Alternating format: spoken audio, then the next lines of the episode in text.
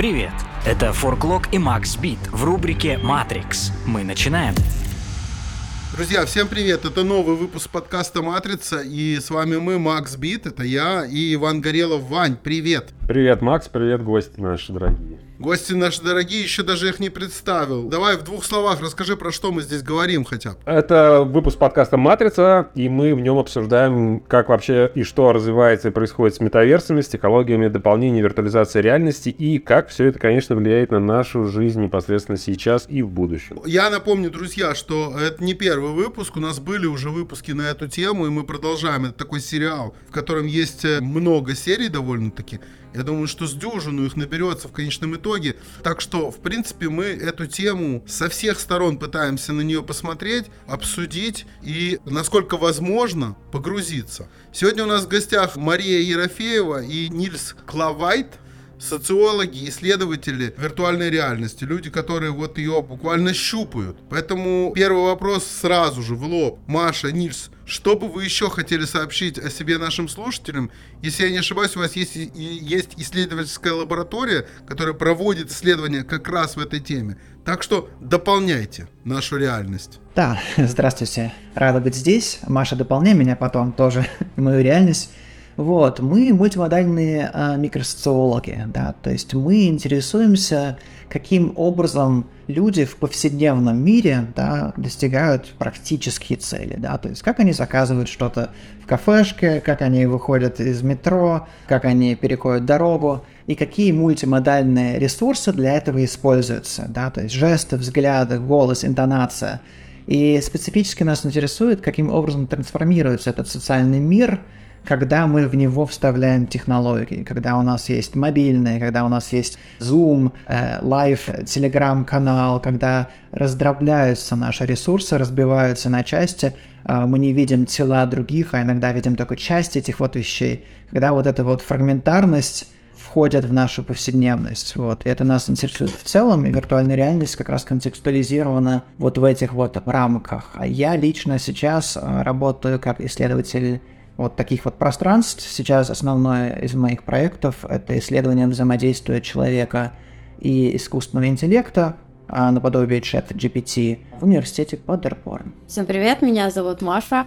Хотела сначала сказать про нашу исследовательскую лабораторию, которую вы упомянули. Действительно, она существует, но она сейчас существует виртуально. В общем, изначально мы ее открыли э, аж в 2018 году, уже довольно много времени прошло, вот, и она была в Москве. Сейчас она виртуальная полностью, соответственно, это виртуальная лаборатория виртуальной реальности. действительно, наш исследовательский интерес связан в том числе, да, с тем, что происходит в первую очередь внутри самой виртуальной реальности. То есть это исследование того, что происходит внутри VR. Про себя тоже пару слов скажу. Я как раз сейчас начинаю постдок в Свободном университете Брюсселя, который будет полностью посвящен социоантропологическому исследованию э, виртуальной реальности. Что это значит социоантропологическое? Это значит, что я буду, в частности, смотреть, как люди, что они там делают в первую очередь, и как это влияет на то, какие смыслы они придают своим действиям, своим практикам, то, как формируются их идентичности, как они собираются в сообщества и так далее и тому подобное. Но нас с Нильсом, как социологов, в первую очередь интересует, конечно, то, как трансформируется взаимодействие, о чем Нильс уже упомянул. Маша, Нильс, скажите, пожалуйста, есть у меня такой вот простой вопрос, наверное, но с другой стороны со сложным ответом. Почему вы, социологи, имея такое, такое поле, такую возможность исследовать различные темы, решили двигаться вот как раз в тему взаимодействия технологии и человек, ну и если точечно, то виртуальная реальность искусственный интеллект? А, ну, наверное, могу прокомментировать сначала с моей стороны. Для меня вот а, все лиминально пограничное в нашем жизненном пространстве, оно дает возможность понять немножко больше, как работает все когда все нормально, да, то есть банально виртуальная реальность, она мне интересна, потому что мне реальность интересна, мне интересно, как организованное, организованное взаимодействие здесь и сейчас, не просто а, в VR-чате, например, но VR-чат, так как это странное такое вот разбитое, необычное пространство, оно, оно что ли амплифицирует, оно делает более очевидными определенные свойства э, этого мира. А, задает вопросы про темпоральность, про физичность мира, про то, как, как мы можем работать с индексом, когда у нас нет тела.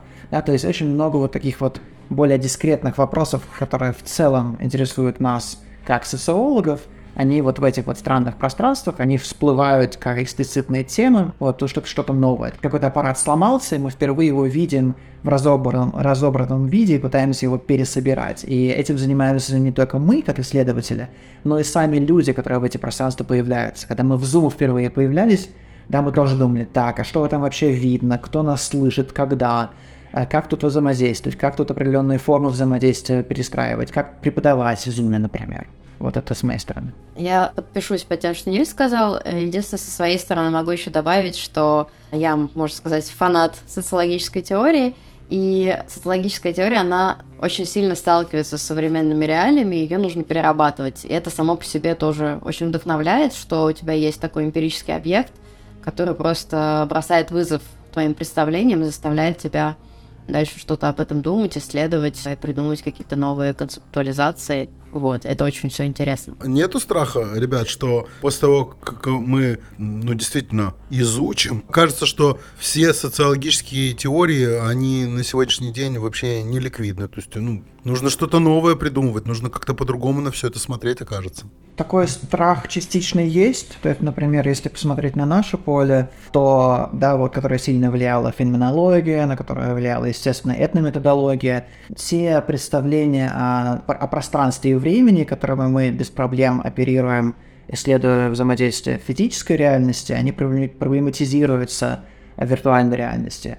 Да, то есть как только у нас технологическая какая-то медиация происходит, например, определенные действия – да, то есть то, что сейчас я говорю в какой-то комнате, до вас доходит там за какие-то там, за определенное, за другое время. И, соответственно, вполне может быть то, что очередность тех событий, которые для меня 1, 2, 3, для вас, например, 1, 3, 2. Меняется последовательность, другими словами, ты говоришь, да? Да, то есть последовательность, последовательность действий меняется. Наши вот эти самые очевидные представления того, что такое, например, микростология, да, которая, которая в свое время определялась как пространство взаимной видимости и слышимости.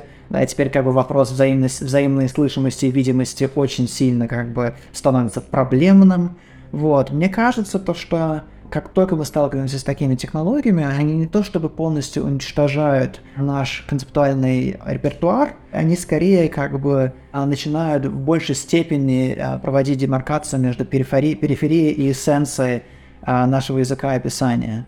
Вот, то есть определенные вещи, они становятся очевидным образом не частью обязательного определения нашего языка. Да? То есть мы вдруг, мы вдруг больше не подписываемся под физическим соприсутствием, например. И оно не является эссенцией нашего подхода. Но я бы сказал, то, что в целом это не разрушительно, а скорее продуктивная такая вот эпистемологическая реконституция такой вот апдейт, апгрейд. А я правильно тебя понимаю, Нильс, что это происходит именно такое сокращение того, что мы включаем в определение, например, социального взаимодействия, то есть мы выкидываем оттуда, например, соприсутствие, точнее, как-то его переопределяем, это соприсутствие, там, переопределяем какую-то темпоральность далее, или происходит какое-то сокращение измерений, то есть оказывается, что соци... социальное там, взаимодействие, оно более компактное, что ли, или более такое, как можно его аскетичнее определить, чем ну, представлялось, скажем, там классикам. Или здесь происходит какая-то замена каких-то элементов социального взаимодействия в связи с э, вовлечением технологий? Или я сейчас подумал, ты сейчас говоришь, я подумал, что и наоборот, может быть, расширение. То есть поле наоборот расширяется? Я думаю, то, что и то, и то происходит. В целом я бы подписался под тем, то, что мы немножко редуцируем сначала, да, то есть мы как бы эпифеноменальные элементы нашего концептуального языка немножко отбрасываем, которые просто были, ну, они были просто контекстом изначального исследования. А потом уже сталкиваемся с границами и думаем, так, насколько можно тут еще достраивать, понимать мир, например, микросоциологический, который происходит в виртуальной реальности, да, и не, а, не просто вот терять осмысленность наших, нашей деятельности. И мне кажется, то, что вот после вот этого вот урезания мы можем уже думать о том, что надо добавить, и есть ли вообще этот смысл, и есть ли смысл разрастать. Один контрпример, который мне приходит в голову, это то, что вот, например, Чарльз Гудвин, один из важных авторов, которому мы полагаемся в, в современной микросоциологии, он в свое время произвел демаркацию, то, что вот только вот люди определенные действия могут производить. Мы сейчас начинаем думать о том, то, что, может быть, есть разнотипные акторы, которые могут производить те типы действий, которые осмысленны для микросоциологии. Окей, давайте, я думаю, что мы перейдем к этой теме чуть позже, да, еще ее коснемся, когда поговорим о том, как технологии вообще изменяют наше социальное пространство, да, и наши социальные какие-то взаимодействия, опять же, интеракции.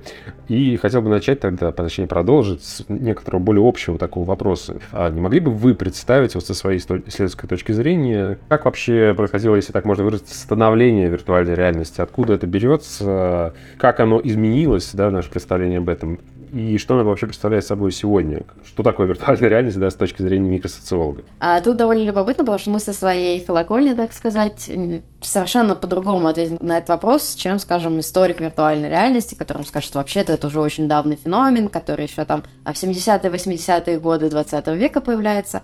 Просто та виртуальная реальность, которая появляется вот в конце 20 века, это очень-очень дорогая и очень-очень громоздкая виртуальная реальность, которая в первую очередь используется в различных исследовательских лабораториях военного назначения, медицинского назначения в первую очередь. Вот, а нас с Нисом скорее будет интересовать тот момент переломный, когда виртуальная реальность наконец-то переходит в массы, да, то есть становится более или менее в первую очередь э, доступной потребителю, и, с другой стороны, более или менее простой в использовании. Мне кажется, что вот этот водораздел, он приходит примерно где-то 2010-2014 годы, когда несколько компаний одновременно начинают выпускать свои прототипы шлемов виртуальной реальности – вот, и, э, соответственно, эти шлемы, они становятся уже сильно более доступны обычным потребителям, появляются потребительские версии, которые уже можно купить, и можно, соответственно, у себя дома это все установить. Хотя это все еще по-прежнему очень дорого и, соответственно, довольно требует некоторых технических навыков, скажем так. А вот второй водораздел, который делает э, виртуальную реальность совсем доступной и популярной, связан с э, появлением мобильных шлемов, то есть таких, которые не требуют подключения к мощному игровому компьютеру с мощной видеокартой. Вот, э, одним из так, первых таких шлемов, ну, из самых известных, был Oculus Quest. И Oculus Quest был выпущен в 2019 году, то есть совсем-совсем недавно. И, как кажется, это вот новая страница в истории виртуальной реальности, потому что она позволяет вообще любому человеку с улицы, который ничего не, про это не знает, там услышать это где-то и попробовать виртуальной реальности и, возможно, заинтересоваться и дальше начать ее использовать в каком-то объеме. Вот, поэтому, а, соответственно, для нас, как социологов, развитие виртуальной реальности связано с ее массовизацией, то есть с ее удешевлением и упрощением ее использования. По сути, вы не рассматриваете, что в ней су- сущностно изменилось, а скорее, конечно же, акцент стоит на том, как люди с ней обращаются. Э, наверное, так можно уточнить. Ну, иначе мы будем сейчас спорить, да, что такое сущностное изменение. Ну, а давайте тогда, может быть, просто расскажете тогда, какими именно методами и способами вы изучаете вот то, что происходит э, между людьми в виртуальной реальности. И какие, может быть, проблемы это ставит перед, э, скажем так, социологическим наблюдателем? Ну, у нас все очень банально, да, то есть, когда мы получили возможность построить лабораторию виртуальной реальности, мы купили очень дорогой компьютер, купили очень дорогой шлем, поставили его и стали входить и впускать в те виртуальные реальности, это все записывать э, на видео. Да, мы в первую очередь видеографы. Нас интересует, каким образом можно ну, то есть документально охватить, а потом аналитически сделать осмысленным э, взаимодействие здесь и сейчас, да, то есть в неком соприсутствии, в некой э, современности, вот, и то есть один из наших основных подходов это, это, это видеоанализ, это конверс-анализ, это мультимодальный конверс-анализ, который как раз вот вырос в свое время из этой методологии, вот, и э, в целом там нас не очень интересует, что конкретно люди делают, да, то есть, например, вот сейчас вот недавно вышла моя статья про то, как люди виртуальной реальности одевают и снимают маски в каком-то там зомби-шутере. Да, меня не очень интересует то, что там зомби надо убить, а интересует то, что люди с новыми ресурсами и старыми телами да, должны каким-то образом организовать э, деятельность э, в странных пространствах, где определенные штуки видны для других взаимодействующих, определенные, определенные элементы телесного действия, например, не видны. Есть определенные ограничения. То есть мы записываем это на видео с разных точек зрения. Вот. Это сильно, естественно, сразу определяет наш интерес, потому что, например, у нас есть возможность, что обычных видеографов нет. посмотреть на ту же самую ситуацию с разных как бы ракурсов, да, то есть всех участников, да, разделяют ли они те же самые объекты в мире, видят ли они то же самое одновременно. И вот э, видеоанализ, с одной стороны, и второй большой компонент — это этнографические методы, а погружение в это пространство, попытка, попытка понять, как там развиваются специфические э, сообщества виртуальной реальности, потому что хоть мы и микросоциологи, мы не можем отрицать то, что взаимодействующие вот в этих пространствах, они ориентируются там на на сообщество, на какие-то конвенции, на, на новые нормы, которые, которые в этих пространствах появляются. Если мы говорим сейчас про такую исследовательскую работу, есть какая-то гипотеза, которую вы выдвинули перед тем, как все это началось? Или пока что она не сформировалась? А, да, тут, тут необходим некоторый экскурс в разнообразие социологических подходов. А, соответственно, далеко не все социологические подходы работают на основании гипотез. Собственно, только в основном количественные методологии работают так, что сначала у вас, значит, есть гипотеза, а потом вы ее проверяете. А все качественные методы, так называемые, а, они работают на основании того, что вы выходите в мир, вы еще не знаете, что вы там увидите,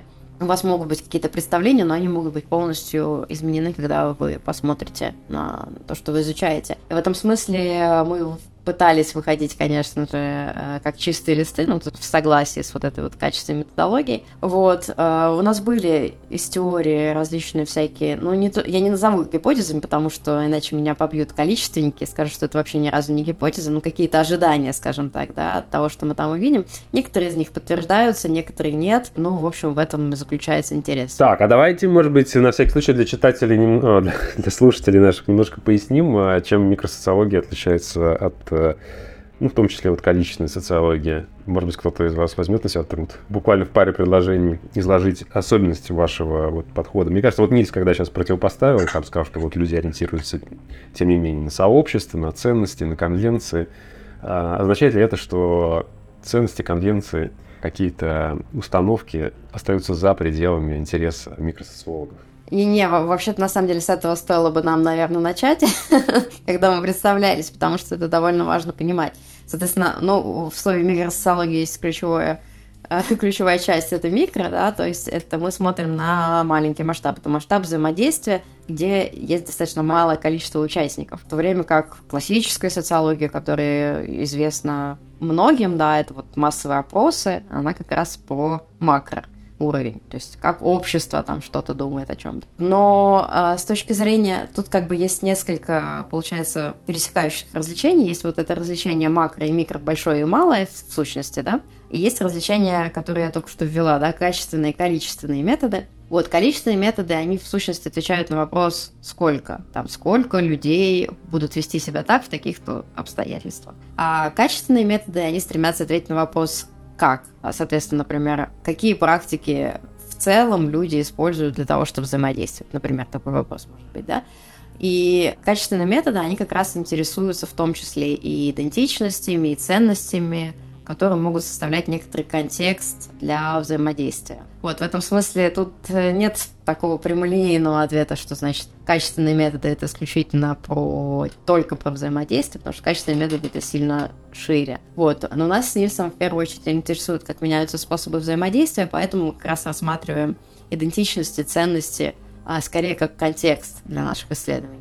Да, я бы добавил еще тут то, что это не только в целом контекст, как вот такое, что такое вот аморфное общее, а контекст во многом является ресурсным пространством для микросоциологов, да, то есть э, то, что происходящее происходит в контексте институционального разговора в, в судебном контексте, либо, либо то, что тут есть преподаватель и, и ученик, или то, что, например, есть интервьюер и э, отвечающий, да, то есть то, что, например, мы вполне себе понимаем, то, что вы нам задаете вопросы, но мы вам не задаем вопросы.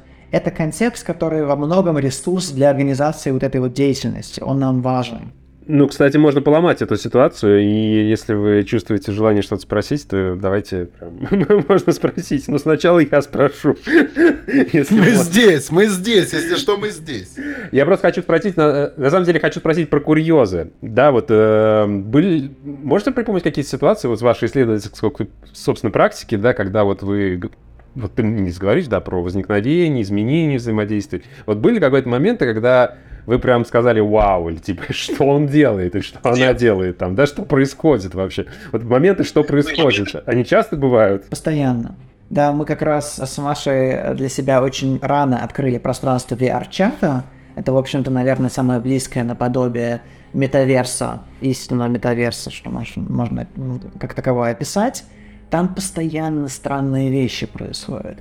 Например, у нас есть э, видеоданные, где, где человек одному человеку протягивает объект, а в одном случае это бутылка водки, в другом случае это пачка чипсов. Вот, то есть в зависимости от ракурса. Да, то есть один человек, который принимает, он это воспринимает как, как пачку чипсов, а человек, который это протягивает, в этом же месте видел другой объект. Да, то есть в виртуальной реальности такие вот вещи периодически происходят. Есть моменты, где а, в одной и той же комнате находится там, пять человек, например, а, а трое из них видят только там а, троих, а там четвертый, может быть, видит, видит только одного человека, потому что в виртуальной реальности можно выбирать и удалять селективно людей из комнаты, но это только для вас происходит.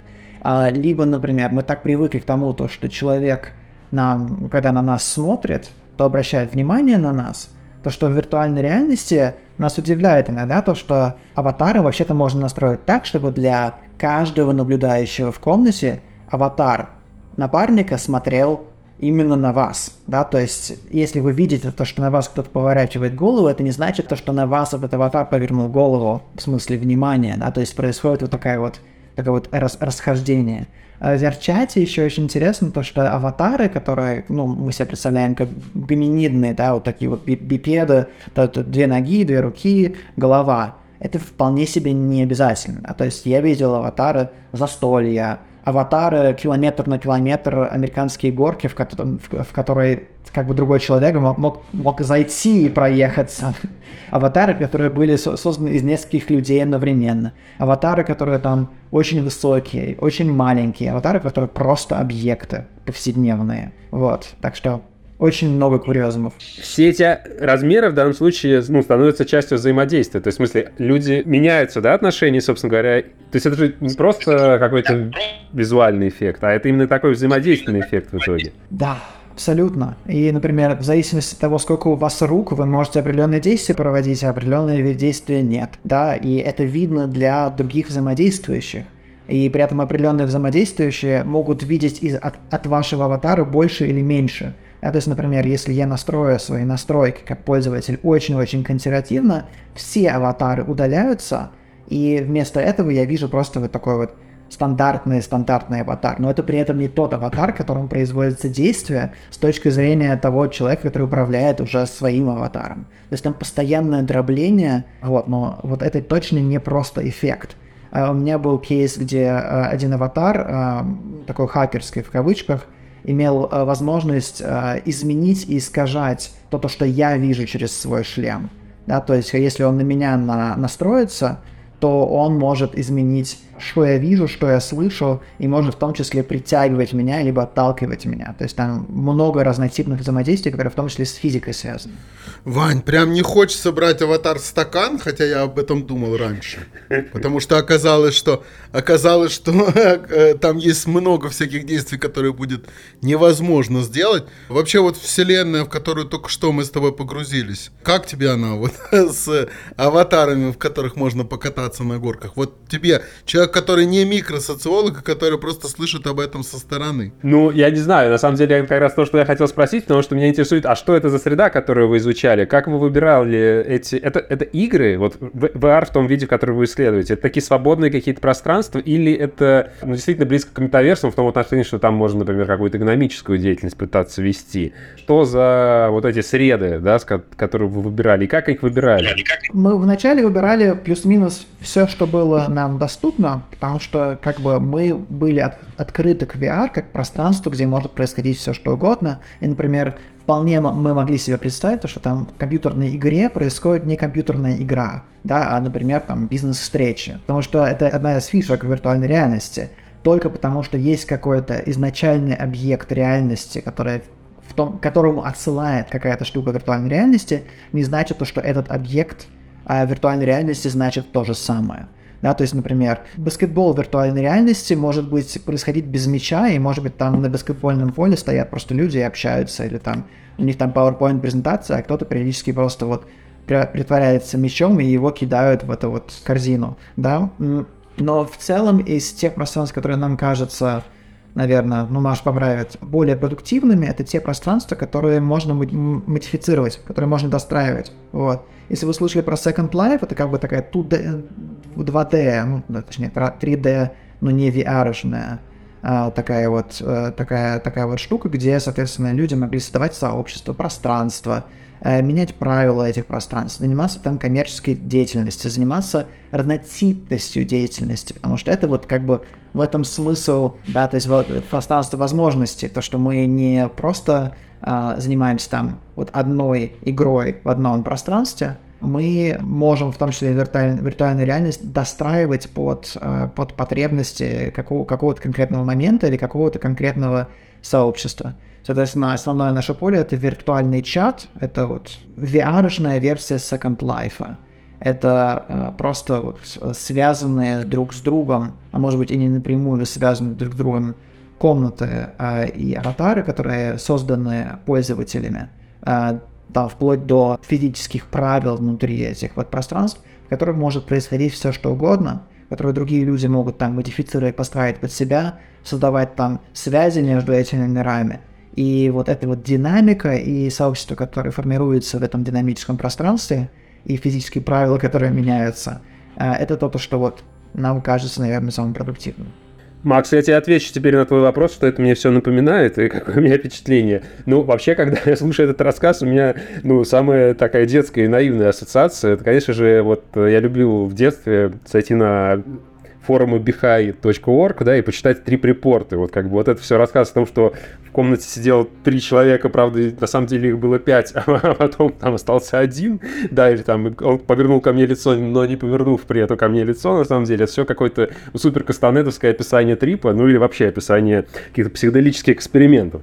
Вот, а звучит это, вот, на мой взгляд, абсолютно так, безумно вдохновляюще в чем-то. Вот. А у тебя какие Вань, шаблонами что? Что с шаблонами? Разрывают тебе шаблоны или нет?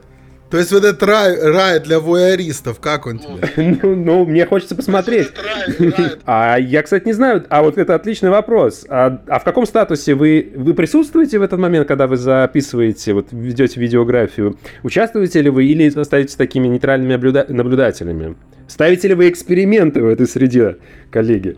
Тут, ну, в любом случае, кто-то должен находиться своим виртуальным телом, аватаром, чтобы записывать, так что да. Соответственно, а вот а, относительно того, остаемся мы нейтральными наблюдателями или нет, тут одновременно и да, и нет, потому что вот в том же самом VR-чате там есть публичное пространство, это комнаты, где бывают от там 20 до 40 человек максимум.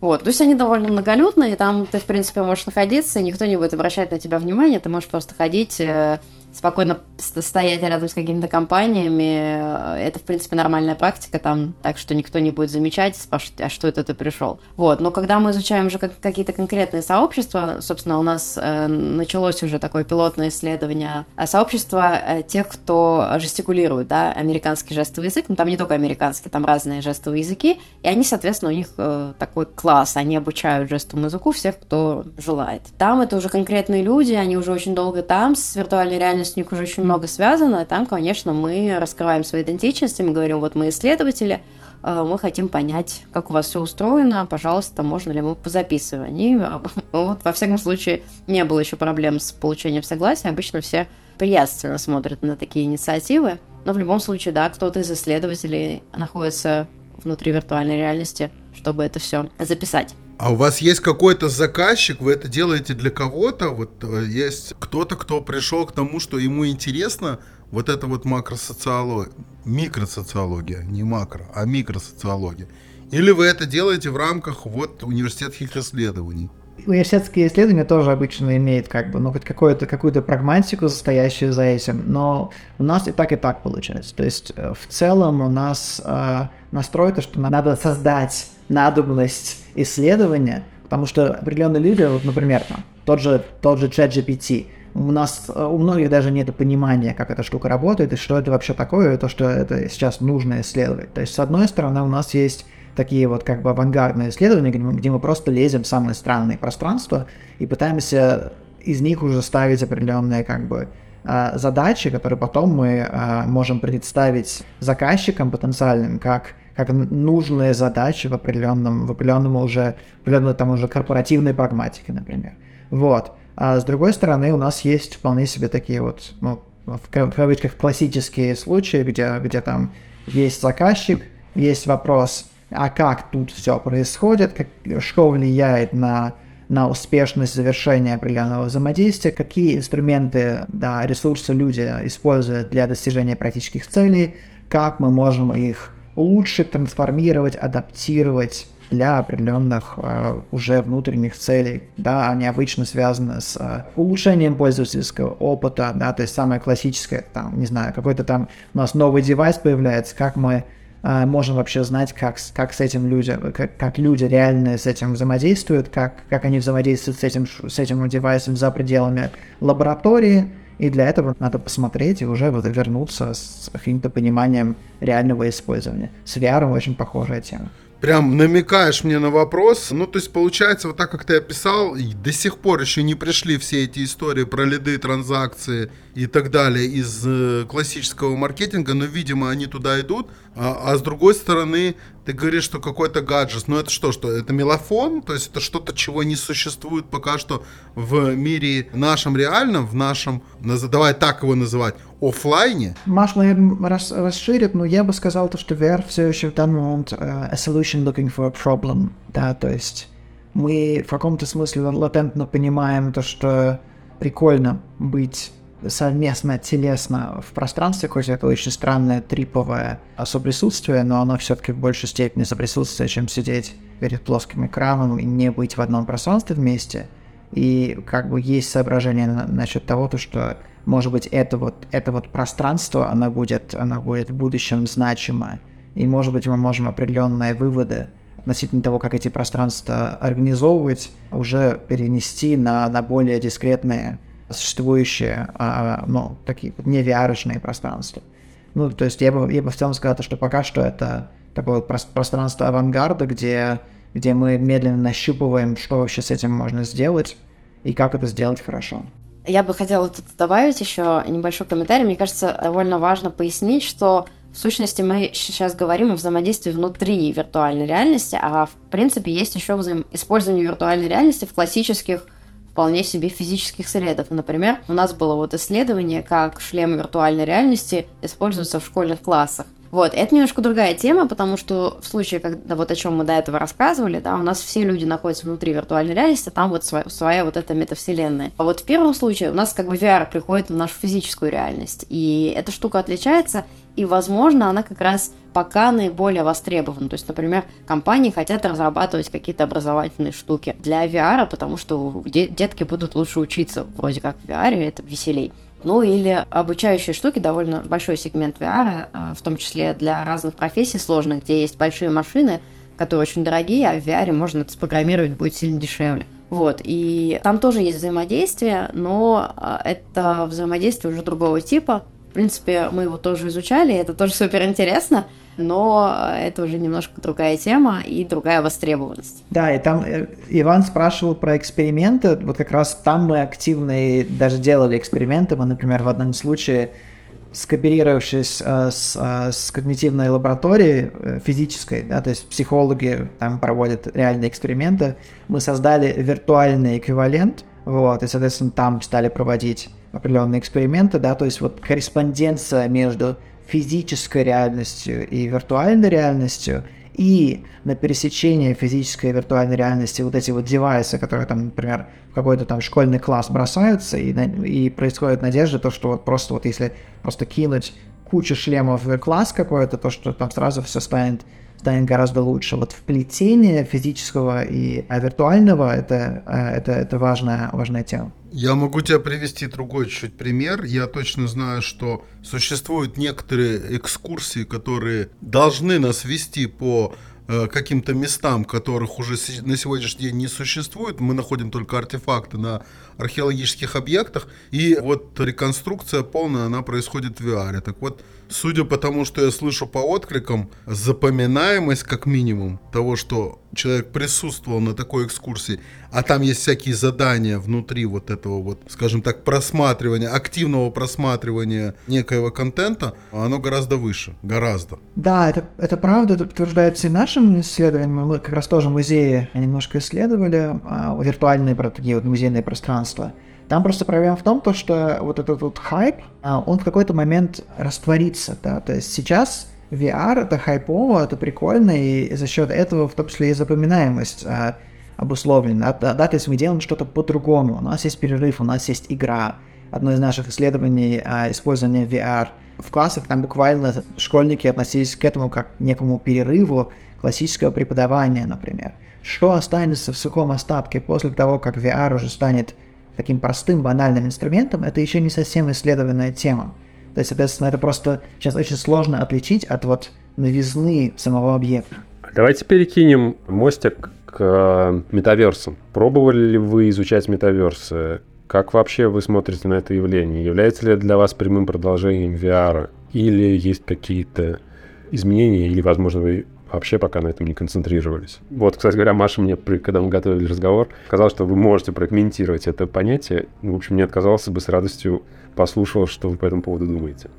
Да, мне кажется, тут, опять же, нужно отделять хайп от содержательного какого-то разговора, и вообще, в принципе, со словом метаверс или мета метавселенная связано очень много хайпа. Вот, но не сможет сказать, да, как исторически оно появилось из научной фантастики, вот, раз я уже взяла слово, да, я тоже уже прокомментирую, что, соответственно, тут важно понимать, что мы подразумеваем под метаверсом, метаверсой или метавселенной. Даже непонятно, как ее правильно называть или правильно произносить, потому что еще нет устоявшегося какого-то словаря, по крайней мере, на русском языке. Ну, то есть, если под этим мы понимаем некоторый виртуальный мир, который требует, да, вот специфических технологий, технологий виртуальной реальности для того, чтобы туда попасть. Хотя даже вот VR-чат не выполняет это требование, потому что VR-чат мы можем просто с компьютера войти. Вот. Или, например, тот же самый Second Life 3D-пространство, которое не виртуальная реальность, это уже метаверс или, или еще нет. Вот, то есть мы только виртуальную реальность считаем, или вообще, в принципе, все, что у нас в компьютере происходит. И понятие, оно очень-очень такое размытое получается. Вот, но если мы договоримся сейчас с вами, что, по крайней мере, в этом разговоре под метаверсом мы будем считать автономные, относительно автономные миры для нахождения в которых нужны какие-то технологии, да, и, и в которых внутри не, не определена деятельность, то, это, то есть это не игры, а именно свободное пространство, где пользователи сами могут решать, что они делают, то да, мы, собственно, таким интересуемся, и мы такое исследуем, таких пространств виртуальной реальности довольно много. Вот VR-чат это одна из, может быть, наиболее известных и больших, именно потому что туда можно одновременно с компьютера войти, и с, со шлемом виртуальной реальности. Вот, ну, таких э, существует много. Вот есть, например, Altspace VR, есть uh, Rec Room, а у Facebook должно появиться uh, свое, свой метаверс, и Neos VR, в общем, их несколько, да, и это действительно очень интересное пространство, они отличаются друг от друга. Да, у меня есть еще впечатление, то, что когда мы говорим о метаверсе ну, в современном мире, мы не имеем в виду то, то что а, в свое время описывал Нил Стивенсон а, в Лавине, Snow Crash, да, а, что, в общем-то, достаточно похоже просто на виртуальную реальность. А в целом мы пытаемся отнестись к тому, то, что когда-нибудь будет вот этот вот дискретный пласт цифровой, где будет определенная вот персистентная инфраструктура, в которой люди могут существовать, да, то есть где можно будет купить территорию, где можно будет что-то построить, где можно открыть магазин, где, по которой можно передвигаться, которой можно связывать. Да? То есть какой-то есть идея вот такой вот инфраструктурности вот этого вот пространства, которое заходит за пределы там какой-то, какого-то там одного предложения. Вот. Как вот эти связи выстраивать, на данный момент не очень понятно, но мне кажется, хайп а, вокруг мета-вселенной обусловлен как раз такими корпорациями, как Facebook, ну или на сегодняшний день мета, которые думают, блин, если вот сейчас мы захватим большую часть будущей какой-то цифровой инфраструктуры, то де-факто, да, мы будем, ну, то есть мы будем контролировать некое, некую часть значимого элемента повседневности э, людей. И можем это делать, с этим делать все что угодно. А, то есть это скорее вот такая инфраструктурная штука. Я просто скажу, что мы встречаемся и разговариваем по поводу метаверсов э, с различными экспертами, И ну, помимо таких вот лейтмотивов разговоров, точнее, среди лейтмотивов разговоров, один из самых важных связан с тем, что внутри этого хайпа есть такая амбиция, что на самом деле в какой-то момент офлайн и онлайн, они начнут сливаться. Точнее, возникнет какой-то более-менее бесшовный переход, что как бы какие-то вещи, связанные, например, с экономическими потребностями или даже там с бытовыми потребностями, то есть, условно говоря, там заказать можешь пиццу, не выходя из игры, и то есть таким образом там и те же дома, не покидая э, виртуальную ре, э, реальность, ну, реальности метаверса в данном случае. Вот это у меня вопрос такой, потому что мне кажется, вы должны об этом лучше, больше многих знать, да, вот, вот это вот желание несколько стереть, ре, э, стереть границу между офлайном и онлайном, как-то, может быть, универсализировать взаимодействие, что ли, да? Насколько эта амбиция вообще обоснована и насколько она утопична, даже так я бы спросил. Вот что по этому поводу скажете? Я бы сказал даже наоборот. То есть по нашему опыту, может, Маша все-таки будет спорить со мной на эту тему, а мне все больше и больше кажется, то, что у нас нету а, различения между, между виртуальным и, и физическим, то, что вообще-то просто у нас за счет вот этой вот гипертрофированности отвлечения, да, то есть физической реальности от виртуальной реальности, где мы там шлем надеваем, все вот это вот делают, да, то есть есть такая вот иллюзия, как будто есть вот, есть вот эти вот два мира. Вообще-то повседневная наша реальность, она уже во многом трансформирована, связана с э, очень дальними акторами, очень, с, с разными людьми, которые не физически соприсутствуют, с системами, которые, может, находиться в совершенно другом мире, с инфраструктурой, которая межнациональная, да, вот, и, соответственно, лично вот с моей точки зрения, мы, как минимум, как микросоологи, все больше и больше понимаем то, что наша повседневность не выдерживают развлечения медиированное и не медиированное, опосредованное и чистое такое вот мясное, да, то есть, как говорится, meat space, мясное пространство как противоположность виртуальному пространству. Мне кажется, это, это развлечение, которое долгосрочно не выживет. Прекрасная метафора, буду ей пользоваться. Meat space — это прям супер. Это, не, это, это со слов информантов. Так что это ровно они, они так называют э, это пространство. Да, это как раз вот к тому, что говорил Ваня, и тому, что говорил Нильс. Опять же, из, из нашего общения с экспертами, со специалистами, с людьми, которыми, которые пытаются исследовать и которые участвуют во всем этом. Нет ли у вас ощущения, что мы просто берем и копируем нашу реальность вот в эту цифровую, в эту виртуальную жизнь? И есть ли в этом вообще смысл? А, это отличный вопрос. Но я сначала вернусь к тому, что Ниль сказал, потому что я, с одной стороны, полностью с ним согласна, а с другой нет. Это звучит парадоксально. Потому что действительно там э, технологии опосредованной коммуникации, они настолько сильно пронизывают на сегодня нашу повседневность, что там мы переписываем, сидим на физических митингах, мы можем на нескольких виртуальных еще митингах быть, да, заказывать пиццу и делать все одновременно. Но VR еще просто не дошел до этой планки, просто потому что тупо очень. Он достаточно громоздкий и неудобный по-прежнему. Хотя шлемы становятся все меньше и меньше и требуют от пользователя все меньше и меньше усилий для того, чтобы переместиться в эту виртуальную реальность. Вот, но пока как бы как раз именно VR не стал такой технологией, которая переплетается э, с повседневностью, но вполне вероятно, что с миниатюризацией этих шлемов и с упрощением взаимодействия э, это вполне возможно. Только просто непонятно, когда это будет. Обозримый горизонт пока я не вижу. Вот, и второй момент, что некоторые люди, они используют эти, эти мета, метавселенные как ну, некоторый способ эскапизма от своей физической реальности, которые по каким-то причинам, может быть, не очень нравится, э, и, соответственно, они могут там проводить буквально дни, буквально там жить. То есть это некоторая, получается, альтернативная реальность. То есть сами пользователи могут дистанцироваться, не связывать эти две реальности, а дистанцироваться от них. Вот, а переходя к э, вопросу о том, насколько мы пытаемся скопировать, действительно, даже если мы посмотрим на те комнаты, которые были предсозданы внутри VR-чата, это довольно забавно, потому что вот там есть presentation room, комната для презентации, есть комната, открытый микрофон, там, где есть микрофон в центре. И то есть, как бы, те, кто создавали эти пространства, а эти, эти комнаты были созданы еще сами, э, сами, сами, самими создателями VR-чата, вот, они были созданы с идеей, что вот у нас, значит, в физической реальности есть такое, и должно быть аналог виртуальной реальности. Но, как показывают наши наблюдения, то, что там происходит внутри, э, совершенно не, не то, что задумывалось в идеале создателями этих пространств.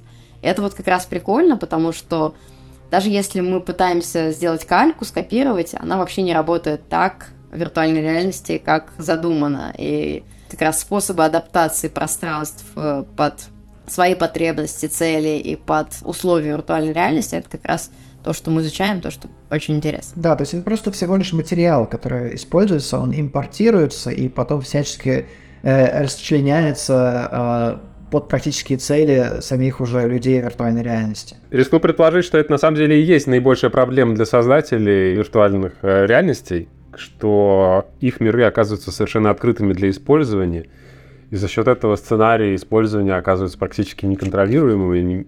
Хотя, наверное, наоборот, можно создать изначально песочницу, потом посмотреть, как, что в ней делают, и уже потом как-то подходить э, предложениями, возможно, маркетинговыми. Это как раз то, что и, наверное, беспокоит, насколько создатель мета, метавселенной на сегодняшний день, да, может управлять или не управлять тем, что происходит внутри. И насколько это место его изменится со временем. Как вы считаете? Будут сделаны какие-то уроки, например, поставя в комнате микрофон, предполагая, что там будет заниматься всем, кроме общения в этот микрофон, или, не знаю, там, открытый микрофон для меня это такое место, в котором каждый должен, может выступить и сказать что-нибудь, какой-то манифест. Насколько они смогут манипулировать сознанием, теми действиями, которые будет каждый из аватаров там так или иначе представлять, делать. Я не знаю, просто, опять же, когда ты говоришь, что сам аватар уже является какой-то динамичной частью, то уже тяжело себе представить, как это выглядит в каком-то закрытом пространстве. Место создателя в будущем, каково оно, по вашему мнению?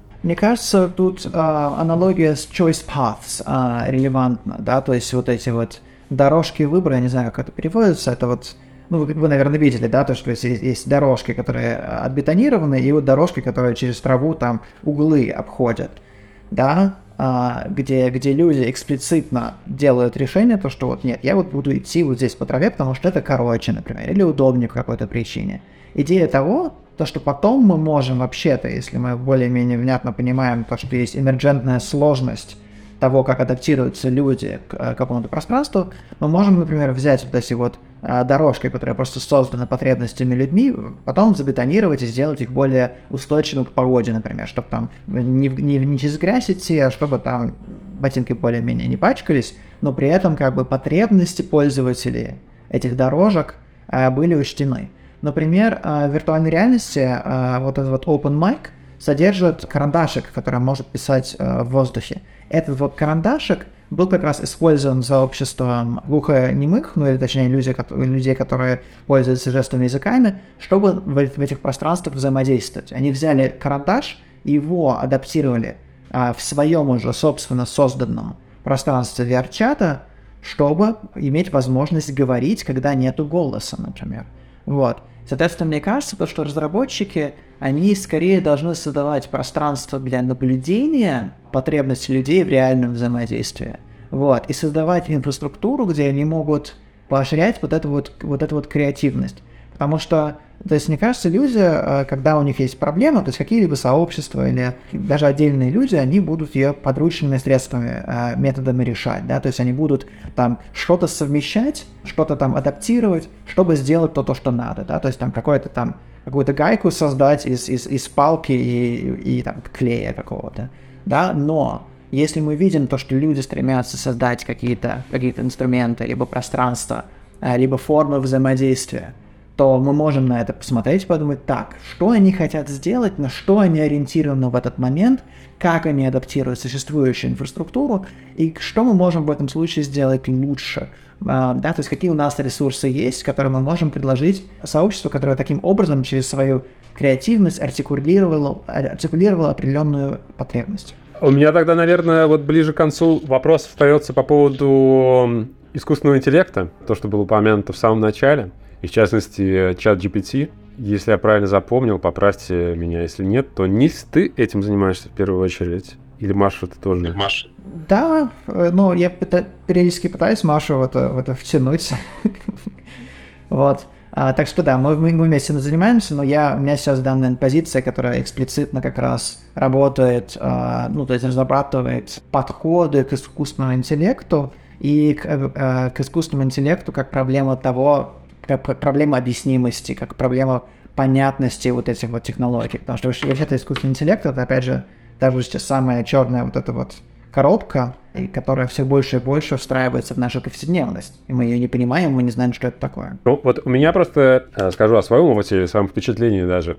Вот появились же объявления о поиске людей, которые должны заниматься промптами, то есть буквально только подсказками. Типа, там, буквально, типа, делаем э, делаем рекламные тексты, но рекламные тексты необходимо производить э, не ручками, а при помощи GPT. Но не просто при помощи GPT, а ручками пиша промпт, создавая для GPT. И это же и есть такая... Или там, например, кто-то перепостит постоянно какие-нибудь скриншоты, где получает э, в качестве реакции от э, чат GPT какие-то смешные, прикольные или страшные вещи который на самом деле не так просто повторить. То есть видно некое мастерство, некое умение задавать вопросы или провоцировать, или преодолевать определенные ограничения, но которые абсолютно на самом деле, ну, зачастую остаются за кадром.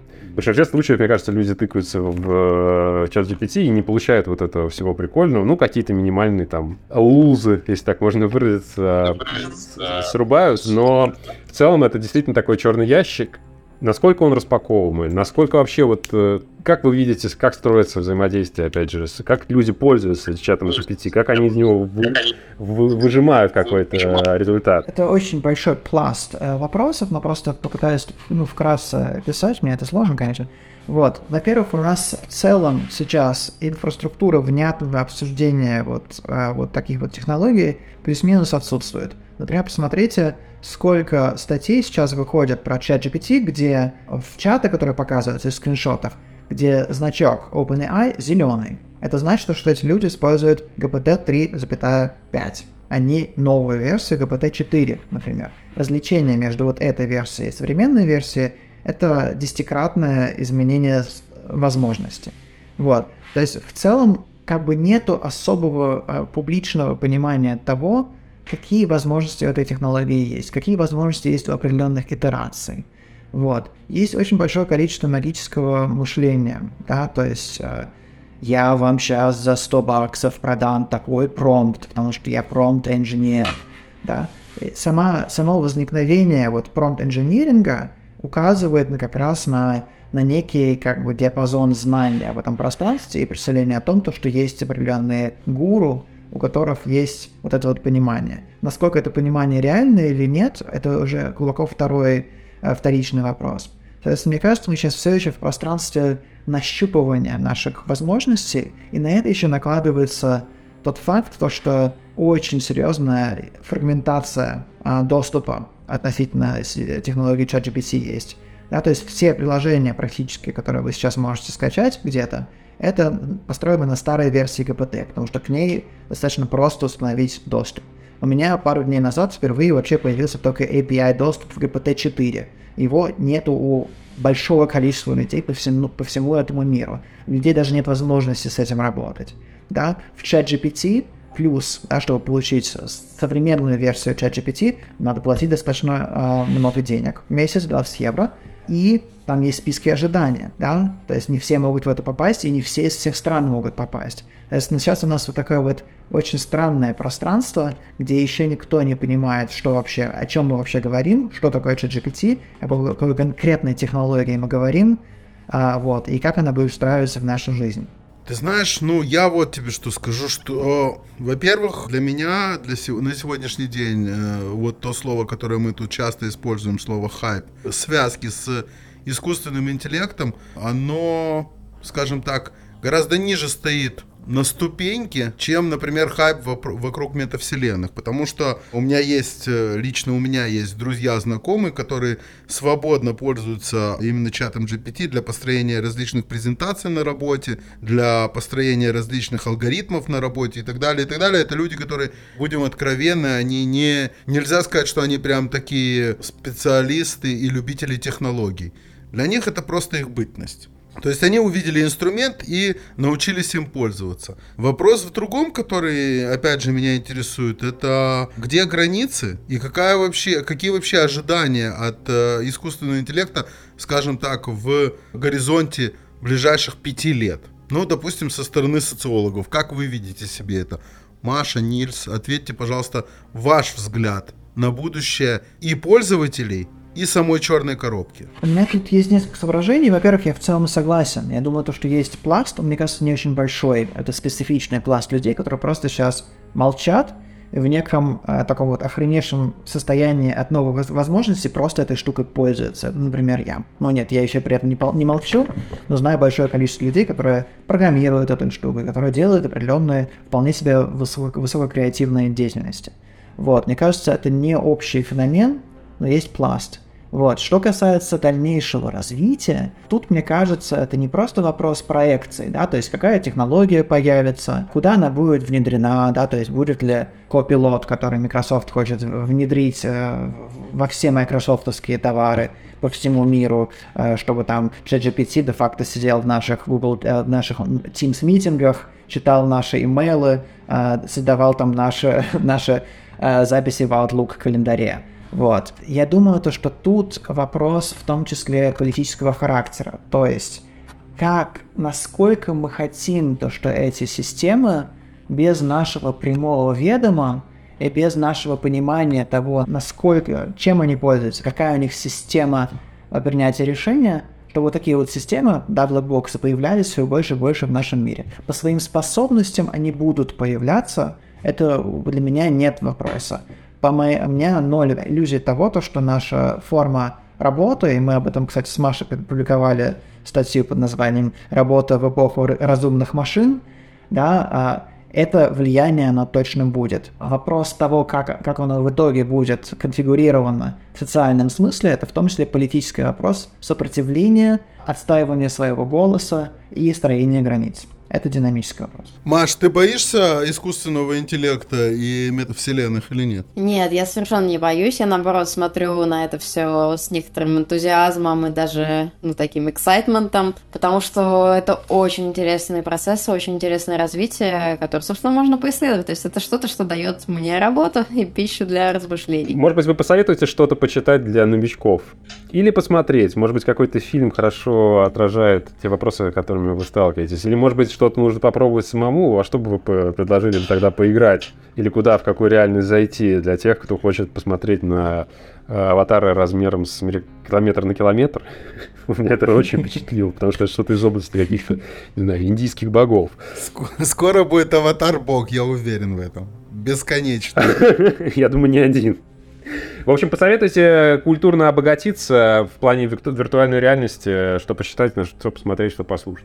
Да, я как раз хотела сказать. Мне кажется, что вот прямо реально испытать experience нужно просто зайти вот в VR-чат. Это не обязательно иметь, не надо покупать шлем виртуальной реальности для этого за, там сейчас, не знаю, раньше стоило 400 долларов, сейчас может быть подороже. Вот, это просто, значит, с компьютера заходим в VR-чат, там надо зарегистрироваться, правда, и получаем удовольствие или убегаем в ужасе. Да, из таких вот э, более классических вещей э, относительно бета-версии, естественно, Snow Crash почитайте, это классная штука э, до сих пор, очень релевантная. Я забыл, как называется новый сериал, который недавно вышел, я могу потом ссылку скинуть. Есть еще интересные современные сериалы про жизнь в нетелесном уже пространстве, вот, э, да, то есть, например, где виртуальный мир является основным, да, есть интересная научная фантастика из цикла Жон Ле Фламбер, который, э, это Хану Райанеми, э, которая думает о том, как вообще будет выглядеть наш мир, когда мы уже полностью переходим в цифру на космическом уровне, да, то есть мы говорим уже там развитие на 10-20 тысяч лет вперед, и что остается от нашей самости, что остается от пространства и времени взаимодействия в человеческом измерении. Вот. Из научных вещей, если вам интересно почитать немножко про современные подходы исследования взаимодействия, то это определенный Чарльз Гудвин кооперативное действие, cooperative action, вот, и из наших статей, наверное, самая недавняя, которая вышла про виртуальную реальность и как люди в зомби-игре одевают и снимают маски, она очень техническая, но э, артикулирует определенные проблемы относительно виртуальной реальности. Это Клавайт um, search sequences. Просто можно загуглить и найдете. Спасибо огромное, Маша. Спасибо, Нильс. Присылай, Нильс, ссылки на то, что ты сказал, а, потому что мы их обязательно добавим в материал, который будет опубликован по итогам нашей беседы. Спасибо большое, что пришли к нам и уделили нам время и рассказали столько впечатляющих, э, отчасти пугающих и вдохновляющих вместе с тем вещей. Я надеюсь, вы сразу же пойдете в VR-чат после этого разговора. Мы все на это надеемся, что все окунутся и будут понимать, про что мы говорим. Я все жду, когда начнут появляться там более не менее сформированные сообщества, у которых будет голос и в офлайне. И об этом мы тоже обязательно отдельно поговорим, как вообще выглядит виртуальная реальность и э, сообщество. А сейчас заканчиваем. Меня зовут Макс Бит. Мой коллега Иван Горелов, Мария Ерофеева, Нильс Клавайт, социологи, исследователи, говорили про виртуальную реальность. Оставайтесь с нами, это Матрица. Всем пока-пока. Пока. Вы слушали подкаст «Матрикс» от Forklog. Услышимся на следующей неделе.